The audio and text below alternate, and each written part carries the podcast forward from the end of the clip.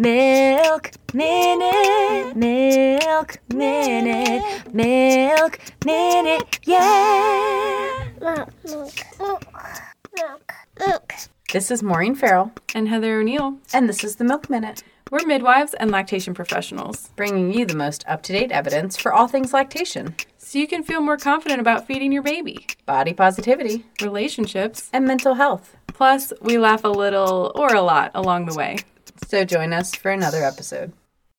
Hey everybody, a big warm welcome back to the Milk Minute. We are here with new episodes, finally. We're back. Thank you so much for hanging with us throughout our encore episodes and giving me some time to enjoy my new baby and to figure out what life is now.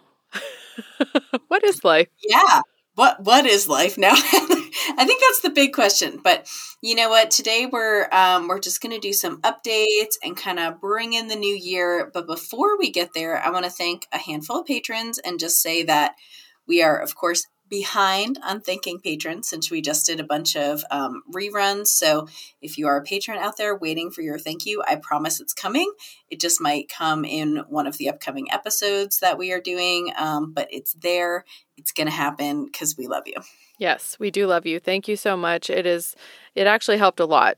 It helped to keep this podcast going because, you know, the production costs money and it's really nice to have the support as I'm, you know, taking some time to enjoy my family. And we just kind of slid back in seamlessly thanks to you guys, and we really appreciate it. Absolutely. So today I want to thank our new patrons, Megan Lacy, Kristen Talerico-Smallwood, Taylor Saylor, Celine Varkey, and Lindsay Cruickshank. Thank you guys so much for joining our Patreon. Truly, it is what makes this entire podcast possible. Yes. Thank you again. So I know like some of y'all out there listen to Beyond the Boob and some of y'all don't because like maybe you're not pregnant right now, but let's do a quick recap of, you know, what's happened since like October. I had a baby in my living room. It was awesome. 10 out of 10 recommend that if it's available to you. We had some tongue tie situations, some poor transfer issues that led to some lower milk supply issues, which led to a week and a half of triple feeding. And we're back. You know, I had some nipple injuries.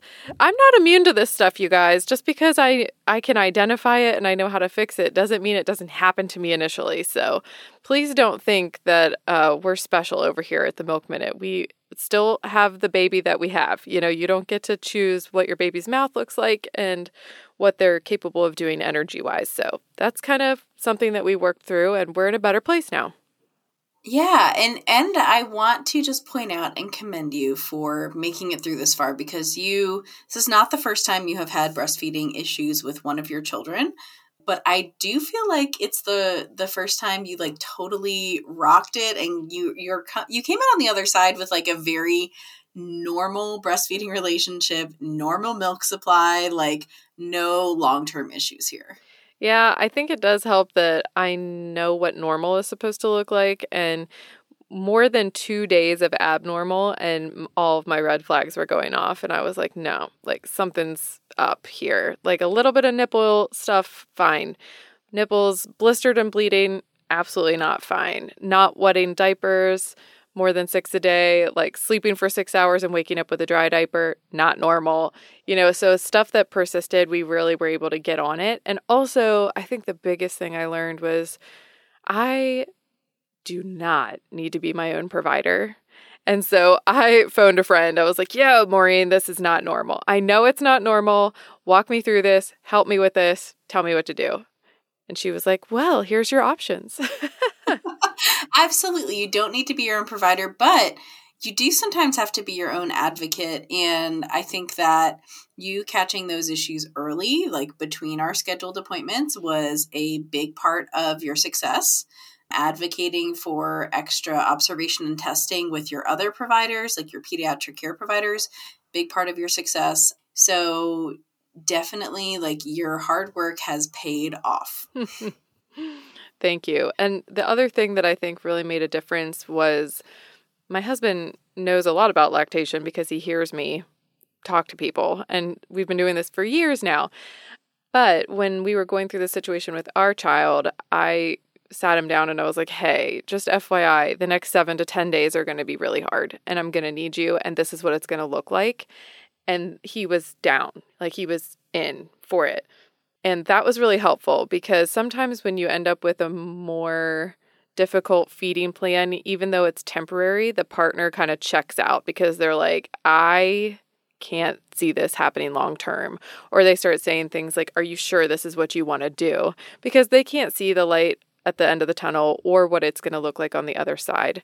So it was really helpful to sit my husband down and give a timeline. I was like, listen, we're not going to do this for more than 7 days because that's what Maureen said. She's like, remember, this is only a little bit of time. And if it's not working after 7 days, we're getting a new plan. And that clicked in his man brain. And he was like, yes, okay, I'm down. 7 days, let's do this. Yeah. And I think that's a really important part. And we've mentioned this before, but of any intervention that is like wholly disruptive of your life to talk about when, like what the end date is. And also if it's not working by X date, what will you do differently? Super key for sanity. Yes. And just for like moving forward in a way that makes any kind of sense. Right. Yeah, absolutely. And you know, I ended up kind of overshooting the mark a little bit and ending up with a little bit of an oversupply, which is fine because then I just downregulated over time. And I understood that that was part of it too. And so I have a lot of people that are worried that when they're fixing whatever issue they're fixing, they're afraid to cause an oversupply because they don't want more issues. And I totally understand that. But in my situation, I was like, nope, we're catching it early, we're hitting it hard. And then if I end up with an oversupply, I'll just downregulate a little bit later. And that's worked for me. Yeah. And also a key part of your knowledge and hard work was seeing when you got to a point where you were like, okay, any more than this amount of oversupply will be a problem. Now we're going to back off. Right. When it got about like 7 or 8 ounces a day over what she was eating when she was eating a normal amount again, because that's the thing. You don't know when you're going through that. It takes a little bit to figure out what amount is actually getting her on the right weight curve. Right. Like, you know, especially she was having some issues even just like it's not like she was hungry asking for more. She just wasn't asking for more. Right. There were no feeding cues. So I was like, yeah. All right. But once she was eating normally and I knew she was transferring milk 8 ounces a day over, I was like, okay, consistently 8 ounces a day over is going to be too much for me. My freezer is filling up. I'm waking up uncomfortable. My baby's on a healthy growth curve. It's time to let this go a little bit. So, yay. Yeah. Well, at this point, Marty is 3 months old. I know. She rolled over yesterday.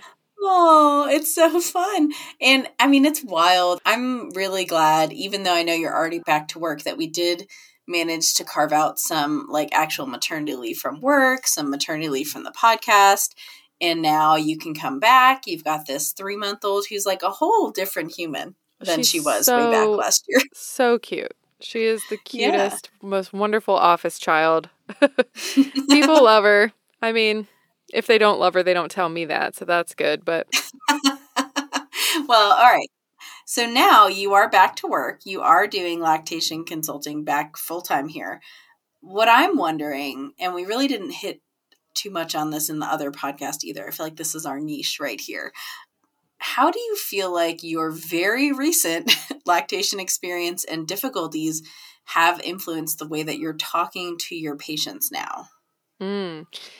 Okay, so I would say the biggest takeaway for me is that prior to having a baby, when I would ask people to take me through their day, and it was sometimes it's hard to say like, yep, the baby ate this many times and I pumped at this time and this time. And I would get frustrated occasionally because I'd be like, man, I just wish they knew these numbers, or like I kind of just wish they had a better grasp of this so I could help them better, you know?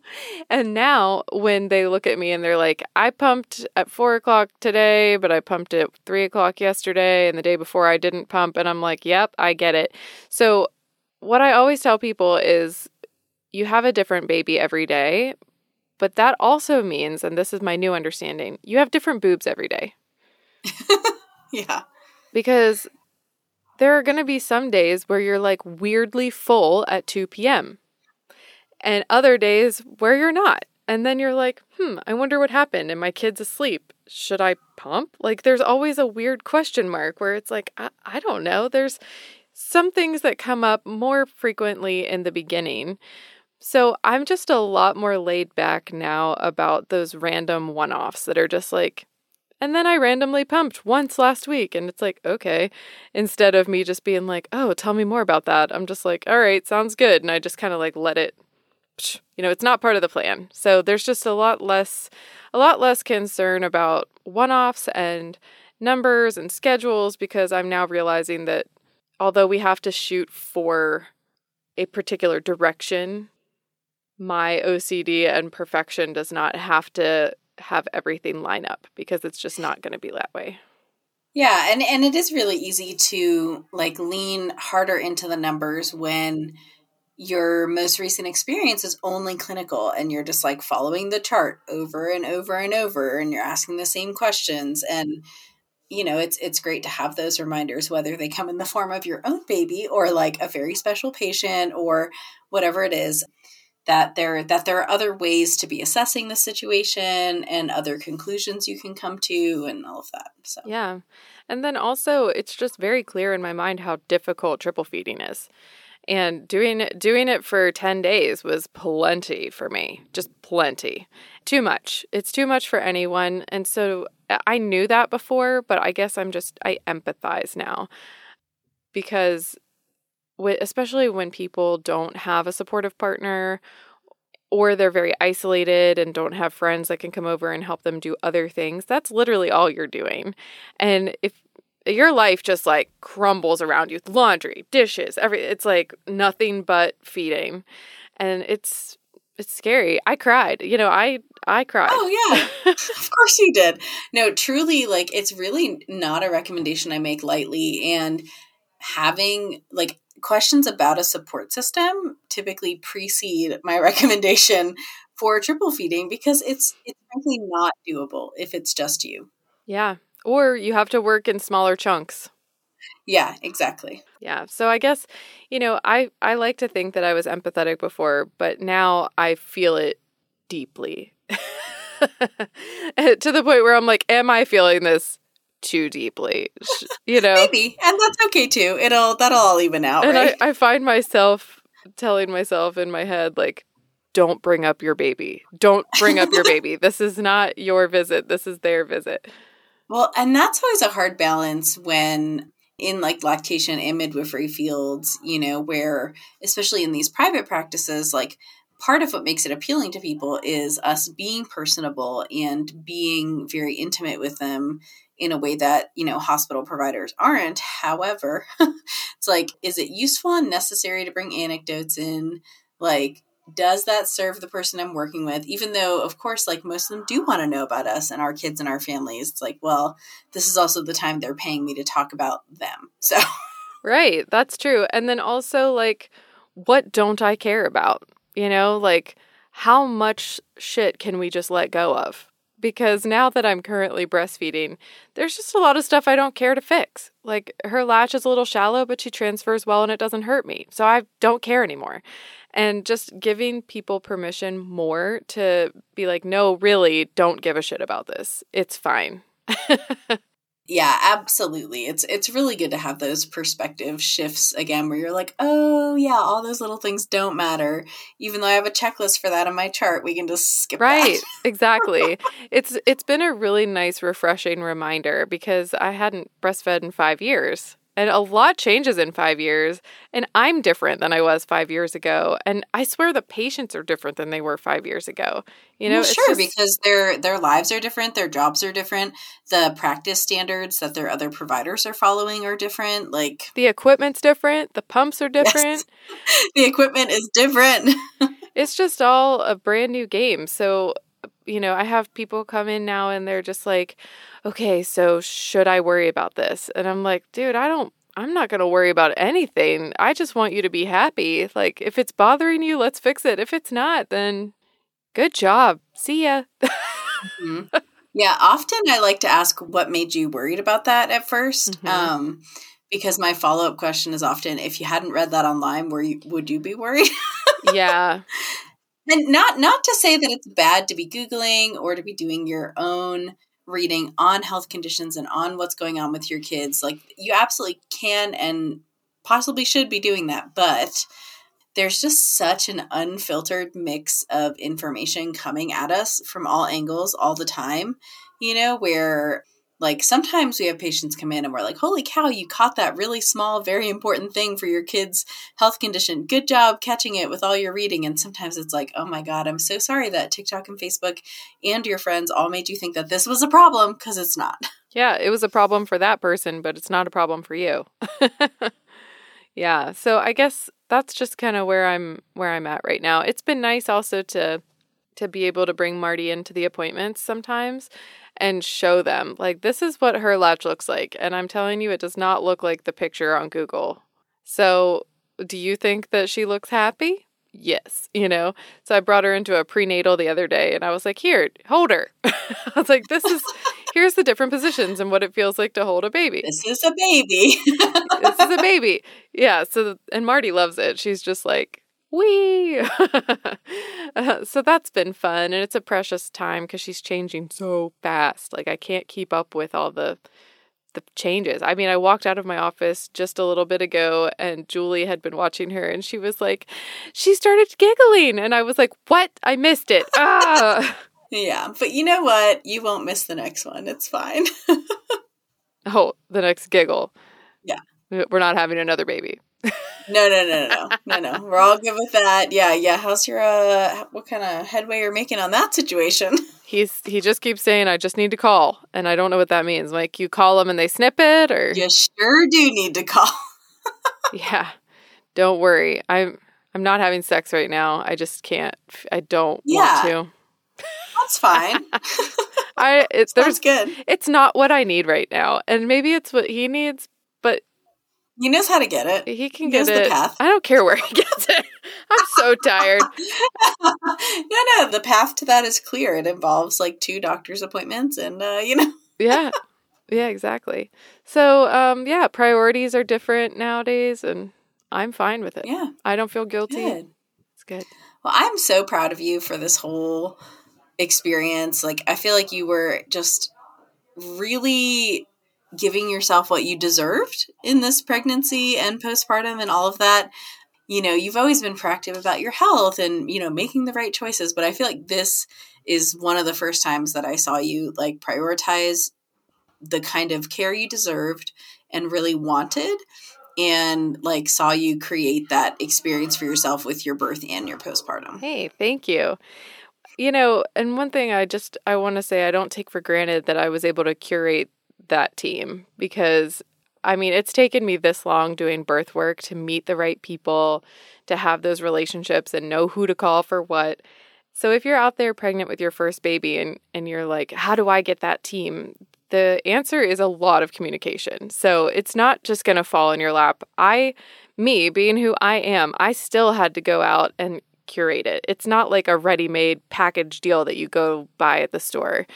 I wish it was, but it's just not. So if you're pregnant, start thinking now about like who you can line up for birth, who you can line up for, you know, pregnancy massage, who you can line up for pelvic floor stuff. You know, just, you deserve it. You really do.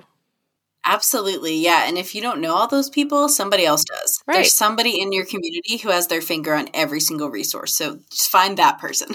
Yeah. Find the person like me or Maureen who like has already cultivated those relationships and just be like, what's the recipe for success here? Yeah, I mean, honestly, I have a lot of consultation calls with people who are like, I don't want a home birth, but I just need like your advice on everything else. And I'm like, yeah, no problem. Like, here's the providers I recommend. Here's the person to see for your chiropractor. Here's the person to see for massage. Just like start writing it down.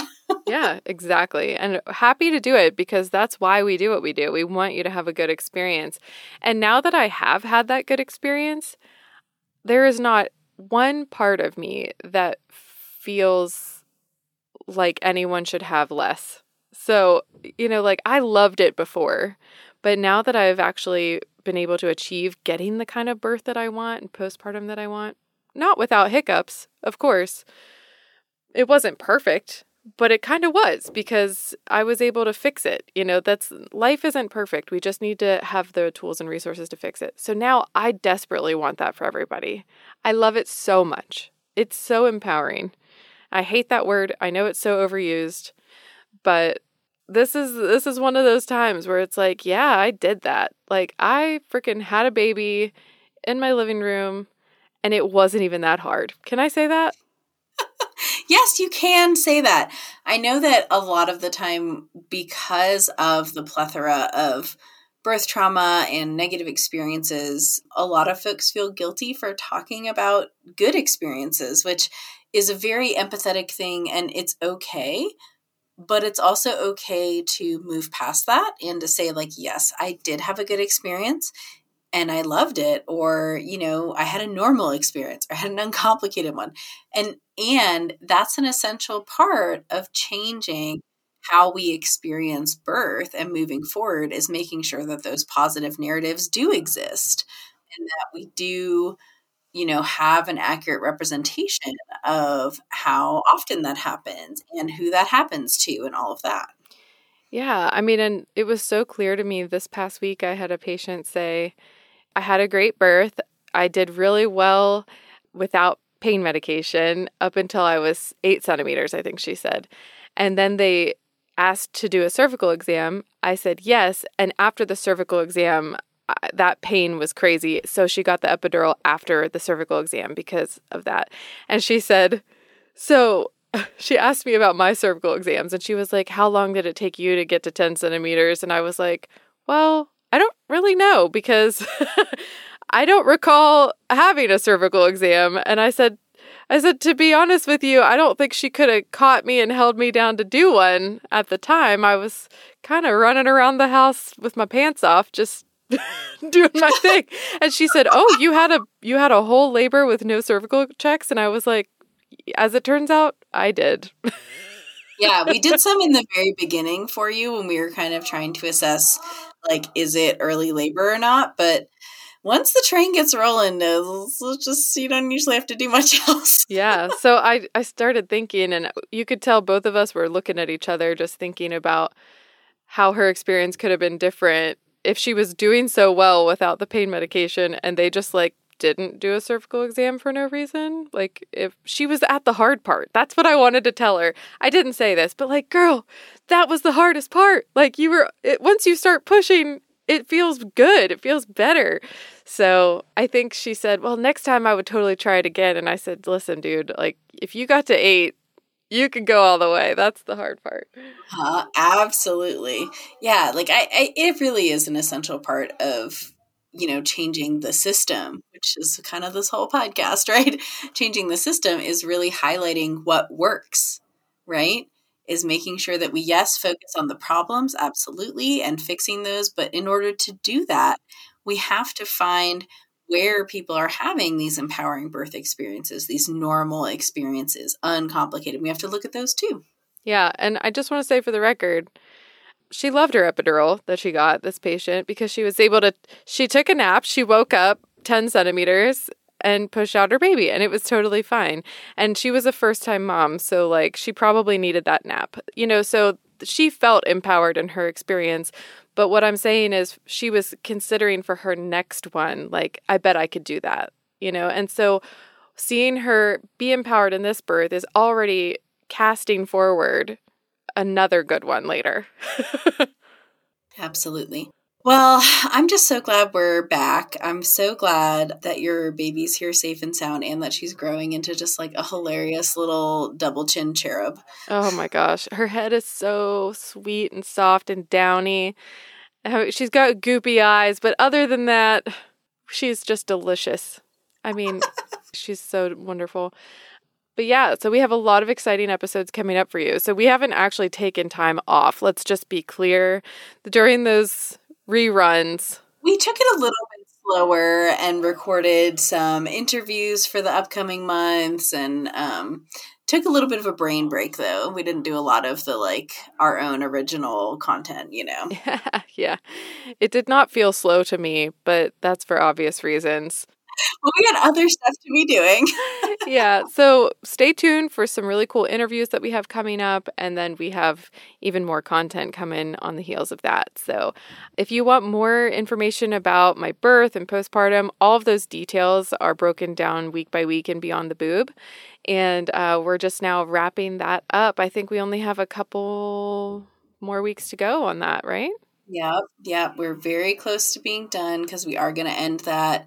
I mean, maybe like this week or next week. It's really soon. We're going to be done with that. We're kind of creating a time capsule with that podcast where it has a very definitive start and end. And, you know, we're going to let it be free in the interwebs on its own. That's right. Gosh, feels crazy. Does it feel crazy to you? We've been doing this 3.5 years. We've had 2 babies.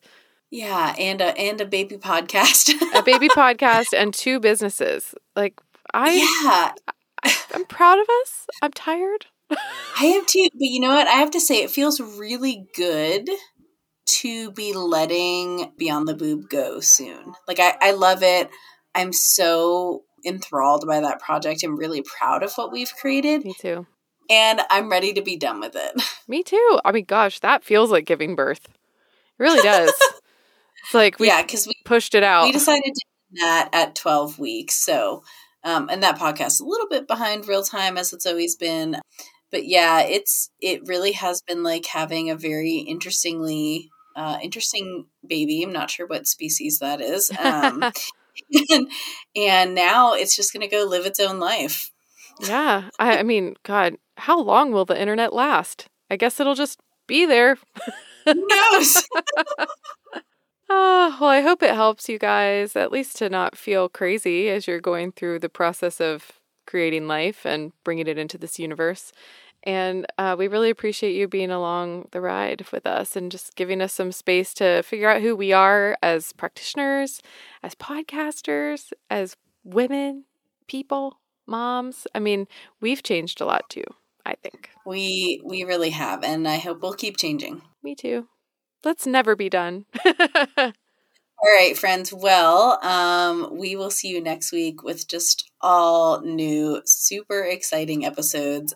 I really can't wait to share with you some of the guests we have because, like, they're so exciting. Yeah, and I'm going to go ahead and give the award in the alcove today to Abigail and Julie and Meredith, who work at my office, and they are raising this baby with me.